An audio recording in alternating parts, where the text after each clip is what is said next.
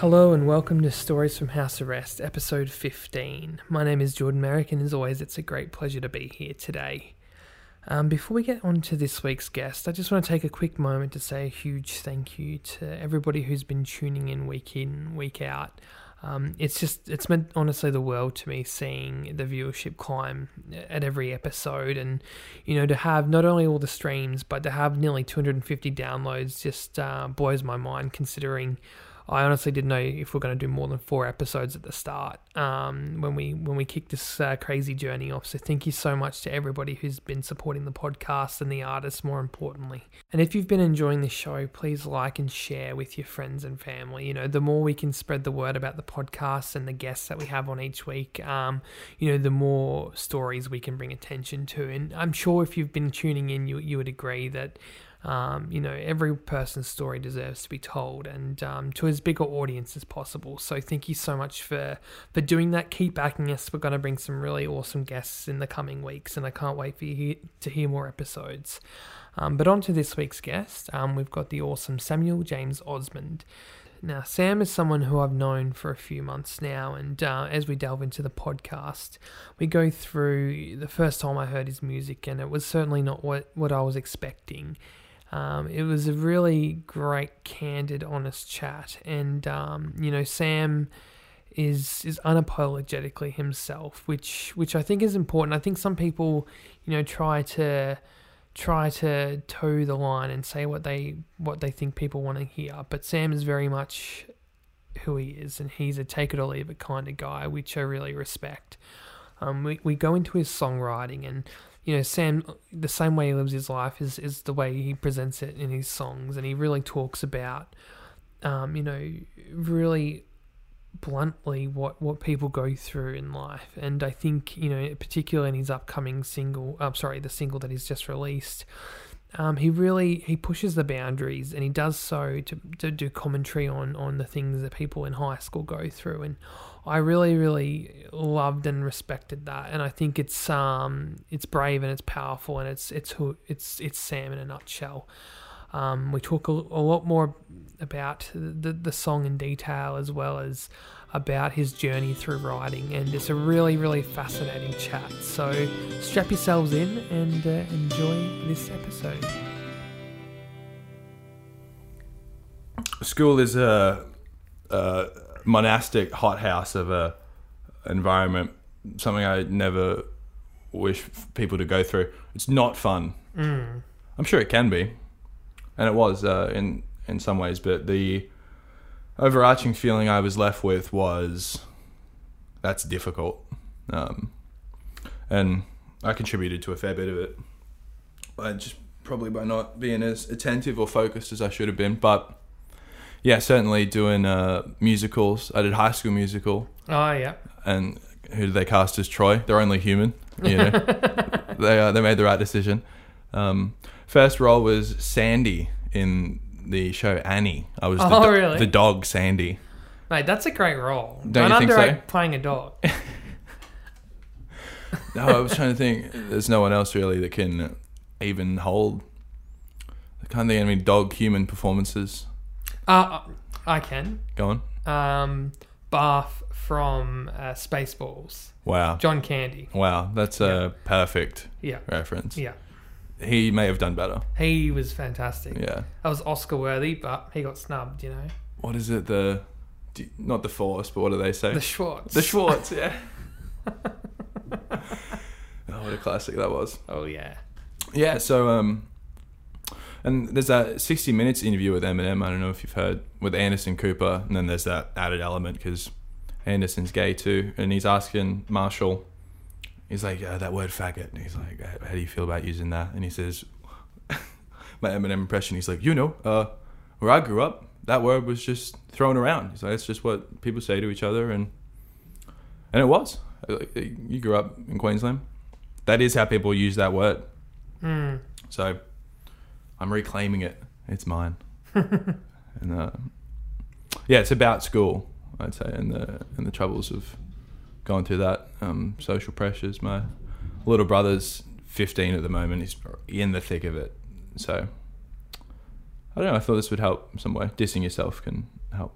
Yeah, I think I'm really keen to hear it because I think as well, like, you know, that that part of school is often I don't know. I feel like it's overlooked. I don't think people really talk about it enough about how how much pressure there is to be cool and to conform and to be into the right things and Mm. to do the right things that if you do something that's as an adult that's no one judges Mm. it's so different in school And, and, um, yeah, no, you don't have the perspective to calm yourself down either. yeah yeah no i'm keen to hear it Yeah, no, I'm keen to play it.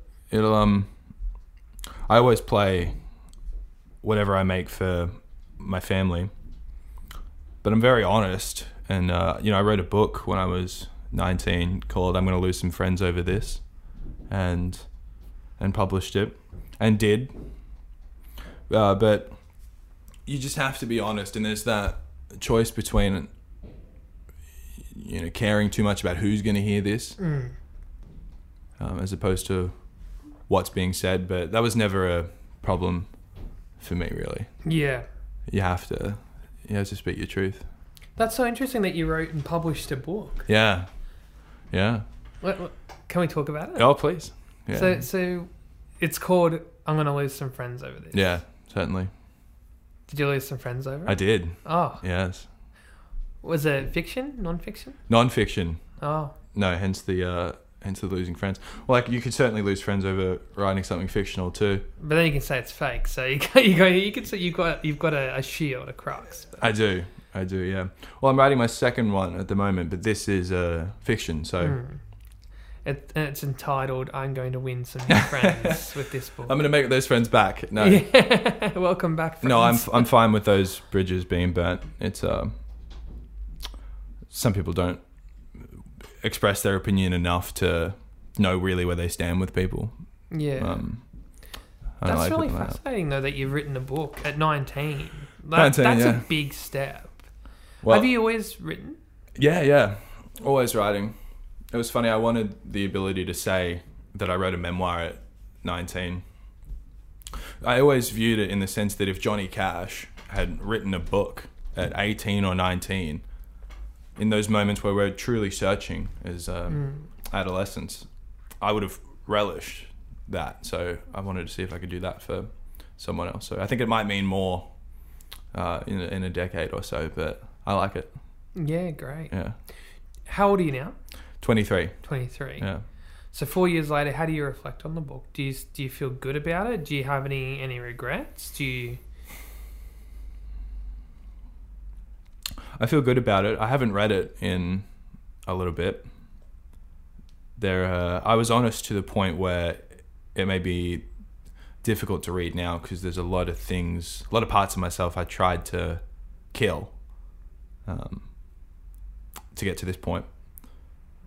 So, well, and this song specifically, you know, like I dated a dude growing up, and it just that didn't help in regards to being called those sorts of names or anything. And I kept it secret too. And initially, I lied about it going to this other school, and it was a weird time and felt almost like I've been watching all these interrogation videos. I don't know if you've seen all the JCS criminal breakdown police interrogation clips. They're awesome. You'd love them. But Mm. it felt like that, like living a lie in a sense. And I'd never really been able to speak about it honestly. And so it's a, it's a tender point. Mm. But uh, I think, you know, it's the, the job of art to convey the uncomfortable, comfort the uncomfortable, Mm. discomfort the comfortable. So, uh, yeah, it's uh, it's interesting. I'm glad it's yeah. there. Yeah. And I think as well, I think even if say 10 years on after writing it, so when you're 29, if you if you look back and think, fuck, I've changed so much, I don't think this, that, and the other. You know, it if anything, it'll stand as a really interesting snapshot into your mind, right? Mhm. And like, we grow and change so much every year of our lives, let alone when we're at, at such a young age. It's amazing. It, it would be really fascinating, like a time capsule to go back and um and, and revisit those. Like, certainly is. yeah, I've never been one to write diaries or memoirs or anything like that. I don't know. Any reason you think? I don't know. Honestly, I don't think there's ever been a real reason why not. But um, I don't know. It's it's just a strange one. I've just never. It's never. I've never been drawn to doing it. Mm. But um, not quite the same. But sometimes I look back at songs and I think the same. I think, fuck, I'm so different to when I wrote that song. I think back to those memories and yeah, man, it's crazy when you look back. But I imagine looking back and reading back would be it would be almost hand in hand, but also very you can't escape the text. It's there. Yeah. Similar feeling though. Yeah. Yeah, I'd say it's absolutely the same. Yeah, there are things that you don't want to remember, things you've tried very hard to forget, maybe, Mm. and that was your way of getting it out. Or, but it's hard as artists, you know. I'm sure you do the same thing. You're forced. It's like doughing bread. You're forced to handle every angle Yeah. And uh, see what you can take from it, and that can hurt. Mm. Can be painful. Yeah. Do you do you mainly write personal stuff, or do you do you do you write much fiction, or like in terms of songwriting, general writing? Obviously, I know you mentioned you- you're doing a fictional book, but yeah. is that the exception, or do you normally mix it up? Yeah, that's that's an exception uh, in regards to fiction. It's normally almost always personal. I learned from you know who I consider the best people like Eminem, Ronnie Radke, Johnny Cash, people Yelawolf, people who are so personally honest in what they write. You can't mistake an Eminem song. You go, well, I know who exactly who this is. Um, Mm. and it's something that deterred me from pop and really led me to the metalcore scene and the hip hop scene is that touch of personality and honesty Mm. that you don't have in the manufactured corporate, Yeah. you know, synthetic pop that you hear a lot. So yeah, it's uh, I think honesty's is, uh, really what drives me, gets me excited. Yeah. It's like I was recording, and the person I was recording with had questioned some of the lyrics. They're like, "Oh, some people might find this line offensive because it it implies possession." Wait, she said this to you? Yeah, this is what someone said to me, and um, and at first I was like, I was really off put because it's a fucking duet with a girl. For one, I was like, ah, shit. Um, but then it got me thinking. It's like, so this person works with a lot of artists, a lot of mainstream artists, and I really respect their opinion. But Mhm. it got me thinking. Mainstream is so fucking safe. like you can't push boundaries. And the wine wasn't bad at all. But it said to me that if this person has a radar for anything that could be slightly misconstrued if taken out of context, in the context of the song, it wasn't bad. Yeah. But in context of a single line, like maybe it doesn't sound great. But I'm like, dude, listen to No Pussy Blues by Grinderman. It's a choice to live That's- in that world. Yeah, exactly. Like, if you, how can you say music has to not toe the line? hmm Art toes the line. hmm That's what it does best. It it gets you thinking. It's provocative. It gets you angry. It gets you happy. You know, you don't listen to Eminem and think, "Well, that was a lovely ditty." you know, you listen, you feel angry, you feel you fucking feel re- like you've related to someone. Yes. But then you feel like that's gone a bit too far. But then like, oh, thank God, Stan is fiction. Yeah. Yeah, I mean, Eminem didn't actually get locked up in the back of a car and dropped off a bridge, right? Look, he's a Right? he's a right right. He's, he's a fascinating one. Uh, you know, I- uh, having failed the ninth grade three times, would read the dictionary. He's never met his father. Um, you know, that's some I hold in such a high regard, and to tell him he can't be who he is, or what he can or can't say. I don't know if you've heard Kim Yeah, by him of course.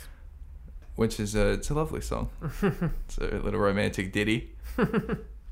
but that should exist, and who is anyone to say that that can't be expressed? You know, it's a dark song, Mm. but um, it's like whoever that lady was that said that to you. It's like, ma'am, don't misconstrue what this song says. He goes, I will mm. fictionally kill my wife. He goes, you're not misinterpreting. That's what the song says.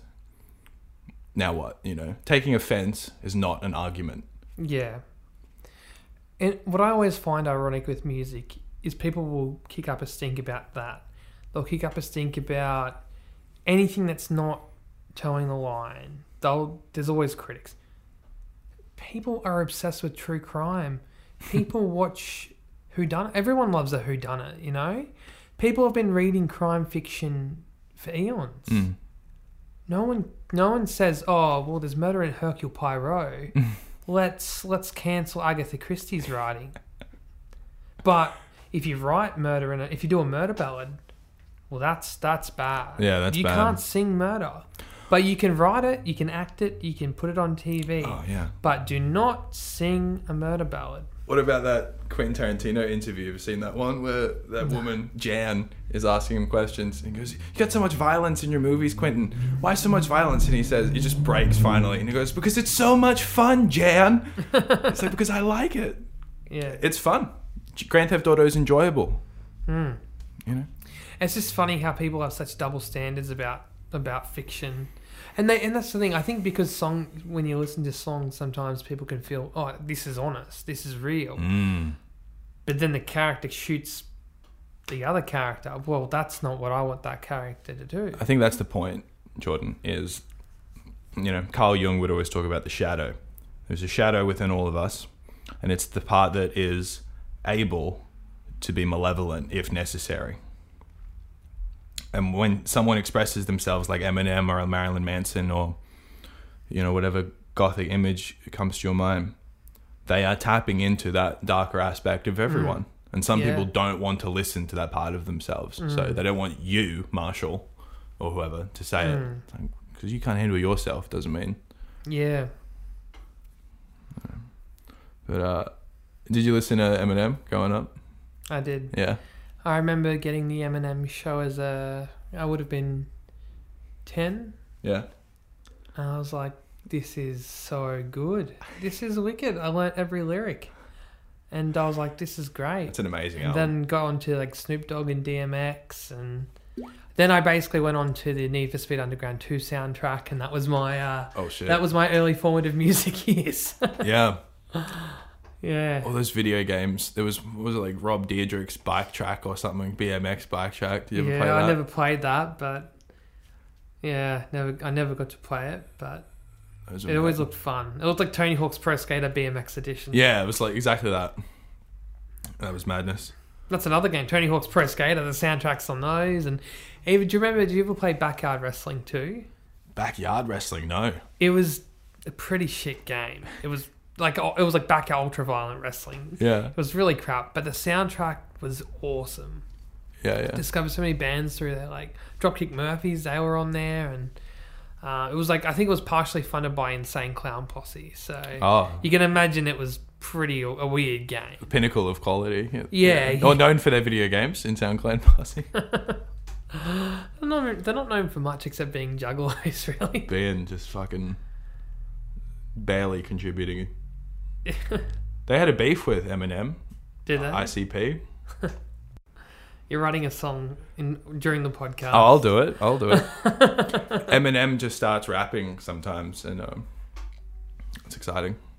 But he even still, Eminem, right? People want to talk shit and say, you know, when I was growing up, he was this, and I get it. I, I do understand everyone, Mm. but also now he's the best writer he's ever been. He's such a writer right now, and uh, you know, I don't know if he's being bumped in the hood, but he should be. He is. He is in my hood. Just rock up to your house one day. Like, what's Eminem living in his yard for? What the fuck? Marshall. Marshall? Marshall. Are you in the tree, Marshall? What? Get down from there. I, I like referring to people by their names too. They're like, "Do you know him, Marshall?" I go, "I feel like I do. Yeah, I might, in a sense." I was trying to come up. Maybe we could come up with one. I was trying to come up with a name, like a Eminem or a Marilyn Manson. Brian Warner, Marilyn Manson's name. Not very cool. That's deadly, yeah. yeah, Yeah. Sam Osmond. It's not great. It's not bad, though. It's not bad. There's already been the Osmonds. You know, Donny Osmond, Marie Osmond. I thought of one. Shall I share it with you? Yeah. Sam Helsing. What's what I Sam Helsing. Yeah. Oh, yeah. I was thinking That's about cool. that. Doesn't require much explanation. Yeah. Wait, what? No, just kidding. Pardon? Yeah. oh, oh, sorry. You mean you're naming yourself after that uh, Hugh Jackman character? Yes, just the Hugh Jackman one. That's where it comes from. God, you know someone's gonna say that to you one day, le- legitimately, if you if you go with that name. What would I do? No, no, someone will. I'm just saying it's a given. Someone Yeah. will be like, oh, Someone yeah, will the, take it. The, the Hugh Jackman character. Yeah, Yeah. yeah, okay, yeah. Yeah. And we, I know him too. All Australians, we know each other. Yeah, yeah. That's the thing. We even know famous Kiwis. We do We claim them. all of them, hmm all of them. I can't wait for Marlon Williams to come out as Australian. Marlon Williams. Who is Marlon Williams? You don't know Marlon Williams? I thought you said Marlon Wayans for a second, and I went, "Why no. Marlon Wayans?" Yeah, that would have been an obscure Yeah, wait, request where does that to, come from? request to import. Yeah, no, no. Um, you know the whole. You know, Australians seem to always claim Kiwi musicians as their own. Like Yeah, Crowded House are Australian. Right? yeah. Russell Crowe, Yeah. not a musician, but not Australian. Well, he, he does play music. Actually, years ago, he got divorced and he was um, doing an auction and he was selling all his guitars. I bid on some. Like, Some people were just paid over what they were worth just because it was owned by Russell Crowe. But he had some good shit. Right, when you get that to that level, whatever you're doing, you can just start doing whatever you want. Mm. Johnny Depp was in that band, Hollywood Vampires or something. Of course, that's the name of the band that Johnny yeah. Depp is in. Well, that's appropriate. Yeah. uh, yeah, Russell Crowe. Bruce Willis was another one who tried to make music. God, no. Failed. You don't know that? Bruce No. Willis? Oh, that's worth a YouTube for sure. What next? Mark Wahlberg was a musician Mark, yeah, how weird would that be? in some sort of funky bunch. So let's let's go back to let's go back to music for a sec. Mm. I'm really curious for this one. When did you when did you start getting into like perform like writing music, and when was that a thing for you? I'd always uh, written. I was always writing, but it wasn't until I was leaving home that I was just speaking with my dad once, and I said I don't really play any instruments. You know, I, but in the environment, I feel I could do something. You know, I don't know what, but put me in there. I'll sing the throat. You know, I'll contribute in some way. And he said, "Why don't you just reach out to someone?" Uh, and I was moving to Brisbane, so I reached out to a producer um, at Alchemex Studios, and yeah, we just started writing, and it was almost I didn't know I could do it until I Mm. did. I didn't know what the process was, um, nor do you really ever uh, where to begin. But I just started finding beats and finding music and writing to them, and grown since there. Yeah, now I can you know produce a bit on my own, and uh, definitely the best screaming I'm able to do is right now, and lyrically, I think uh, I'm the best I've ever been. So I'm excited to keep going. Yeah, awesome, man. No, I definitely noticed that. Like as we are saying off off record before, when you put out 24. Mm. I had no idea what you're going to sound like. I assumed you're going to be doing some sort of metal stuff, honestly, Yeah. just purely just from talking and and uh, and the Bullet Club shirt, of course. I'm Mhm. like, yeah, he's going to sing some metal. And it was not what I was expecting, but it was it was clearly very cleverly written, and um, it was at first I was like, what the fuck? This is not what I was expecting, but then it was a real vibe Yeah. and it was really cool. Like, what made you want to go down that path, that style of music? Was it just the the time of Eminem growing up, or what? What was the crux for that? Yeah, but that's a lot more gentle than everything else I've put out. There's a song called "Unwinnable." I can share with you later, but you know, I um, I really am finding myself. I think you can look. I've always looked at artists and tried to find where they found that truest moment of expression for themselves, whether it be an album or maybe a single performance. And and I, you know, I've never really felt like I've uh, gotten it right, but this was a step in the direction of trying to express a lighter side of myself. Mm. Um, so I have been a bit screamy or and aggressive or angsty, uh, all the above in the past, and it wasn't giving me what I wanted. You know, I want people to enjoy what I do and Mm. enjoy music, and uh, I wasn't getting that sense. Maybe I wasn't enjoying it enough either. So I'm glad with this. I think uh, it's a bit more positive, more upbeat, and, and that's how I'm feeling. So Mm. I think it's an expression of uh, an attitudinal change as well as a sonic one. Yeah, for sure. Yeah. Is that the um like the direction of your upcoming stuff too? Is it all sonically in the same boat, or does it vary a bit?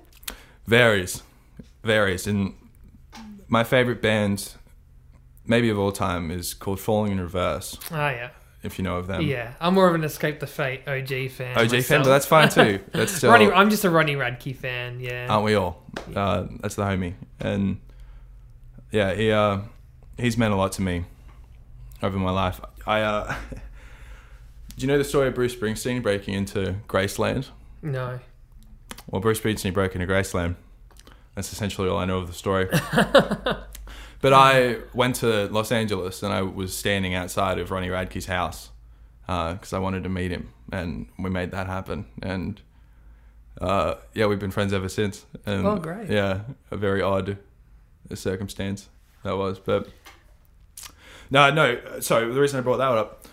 Fashionably Late is an album of Falling in Reverse's that opens with the heaviest song, Champion, that ends with a rap breakdown. And then the last song on that album is an acoustic country track.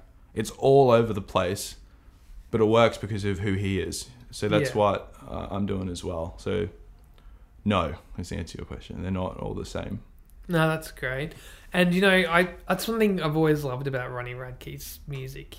And like I've never really gotten into Falling in Reverse too much. Um, but I loved his Escape the Fate stuff. And what I loved about it is there would be so many different elements. It would be it would be a journey that el- like the albums, you know, like you'd be going through and you'd hear some heavy shit and you'd hear like Day I Left the Womb and you're Mm. just like fuck. I heard that That's song. some that's some fucking good shit.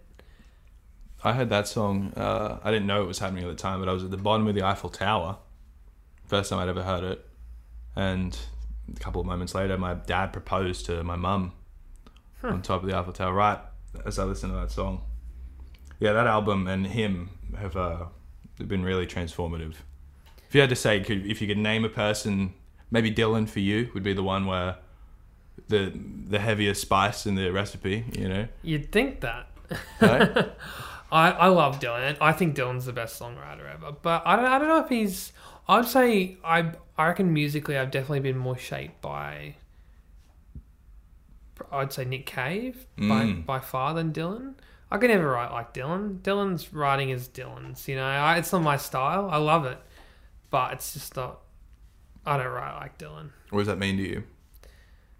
Uh, I just think I think it's all about finding your voice, right? And I think when you're searching for that sound and who you are as an artist and who you are as a writer, you eventually just stumble on who you are. It's not it's not a, like a you don't know. You have to figure it out by writing. It's the only way you can find out who you truly are. You might get lucky early. It might take you a while.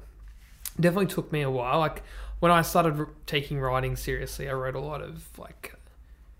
Uh, do you know the the Avett brothers? No. No, they're a really good band. Um, they're like traditional Americana country sort of stuff. Beautiful. So I started off writing more like that, and then I eventually got into different styles, and then eventually found um, found my own style, which is definitely more. I'd say it's probably my style. If I had to compare it to the, greats without saying like, oh, who's influencer? because really they've all influenced it. But I'd say it's probably more along the lines of like a Tom Waits and a Nick Cave Yeah.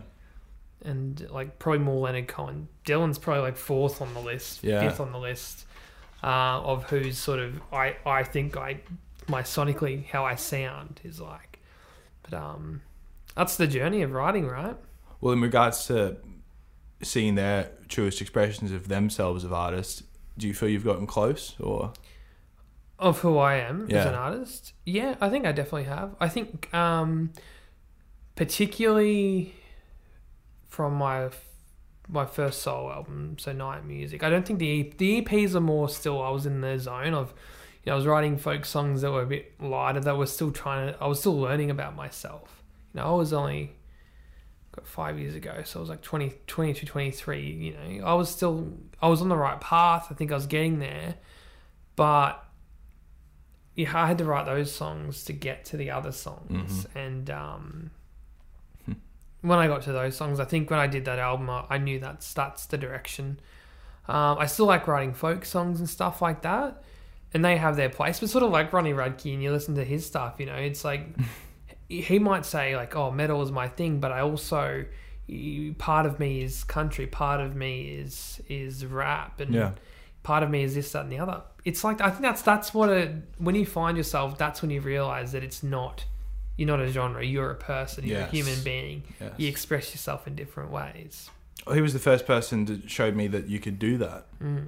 Um, yeah, I've been lucky enough to sit across to them and, and say thank you. You know, but truly, yeah, the moment that happened, um, it, him meeting him could have gone two separate ways. It could have been this goes negatively, and I hate music forever as an Yeah. entity, completely delude um, my perception of Mm. something I enjoyed. But he was kind, you know. Um, Mm.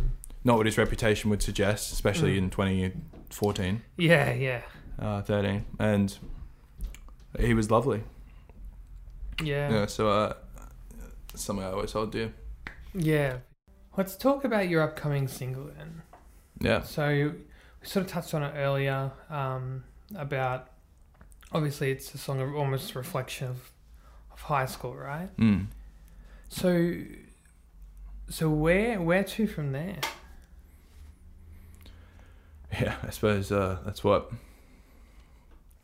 It's kind of the purpose of making it. I suppose it's um, it's actually a line in the song where I say journey, uh, purpose. You know, the search for purpose is in the search for it. Finding purpose is in the search for it. Um, that's really what the song encapsulate encapsulates is. That this is the next step, I suppose. So Yeah. this is where to from here, and and I'll see where that goes. I always uh, do you listen to Jordan Peterson at all? Um. Oh, I listened to him a, a few years ago, a little bit. Yeah, Yeah. he just the way he speaks about things and visualizes, always talking about Harry Potter and the snake and Mm. snake representing chaos, and that's sort of how I envision this path and this journey is that it's a treacherous road that we're all on, and we must tread carefully. The Mm. flood is imminent, you know. The sun is burning out. Mm. the Andromeda galaxy approaches. Mm. Things can go wrong very quickly, and uh, just try to be grateful for every part of it. So, and uh, Yeah. avoid prison. Yeah. also that. Yeah. That's a big one. Yeah. You don't want to go there. Definitely not. I wouldn't survive. Would you survive? Not in Shawshank. Not in Shawshank. No. No. What from what I've seen, every Louis Theroux documentary I've seen, it's it's not doable. Yeah. Well, Sam, if we are, if we were to wrap the podcast up with with a single question, Hmm. the question I have for you is, what is something that you're grateful for? Hmm. Suffering, I suppose. Not in the sense that it's ever deserved, or you know, I'm, I'm grateful for for being able to live and perseverance, and all the times that I wish maybe I wasn't here, or you know, it's uh it's peaceful to then have moments where you're validated, you know, or all, all these troubles, wherever, whatever situation you're in, people go through all sorts of different, different kinds of negative experiences on different scales, and but the main thing is that and we keep going. So I'm grateful for yeah, for living.